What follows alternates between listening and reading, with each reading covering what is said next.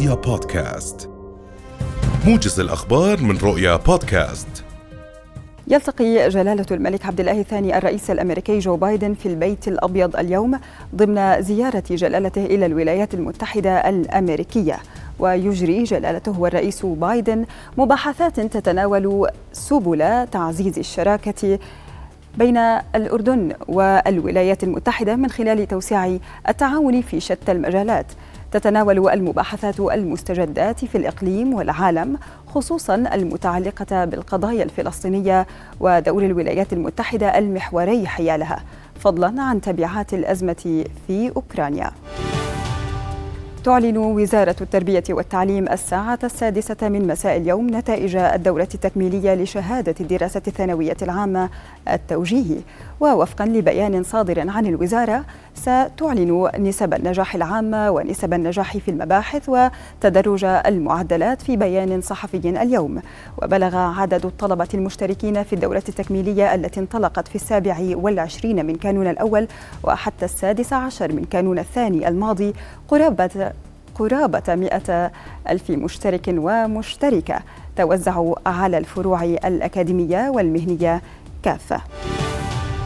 أكد مدير العمليات الجوية في طقس العرب أسامة الطريفي أن الهطول المطرية خلال المنخفض الجوي تركز في المناطق الشمالية والوسطى للمملكة مشيرا إلى أن كميات الأمطار التي هطلت كانت جيدة واستمرت حتى ساعات فجر اليوم.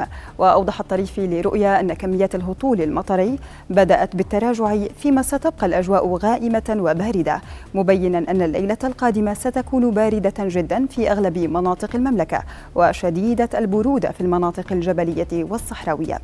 وحذر من تشكل الضباب وتدني مدى الرؤية الأفقية وخطر تشكل الصقيع في ساعات الليل في المناطق الجبلية والصحراوية.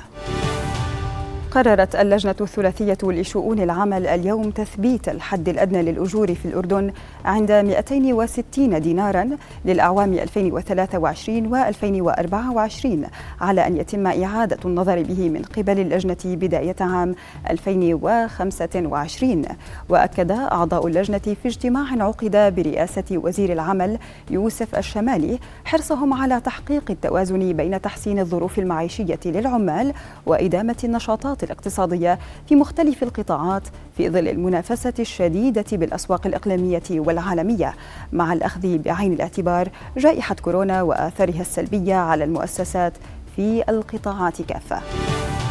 أفادت مراسلة رؤيا في العاصمة الفلسطينية المحتلة القدس الشريف باقتحام ثلاثة مستوطنين لكنيسة حبس المسيح في البلدة القديمة.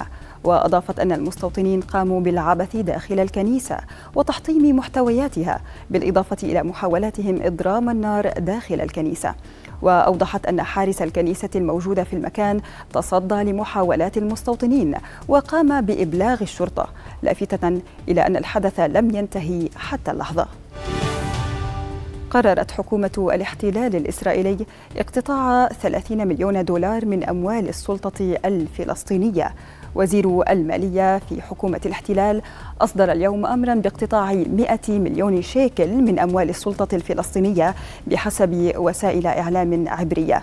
جاء ذلك بحسب الإعلام العبري عقابا للسلطة لتحويلها أموالا لعائلات الأسرى ومنفذي العمليات من الفلسطينيين.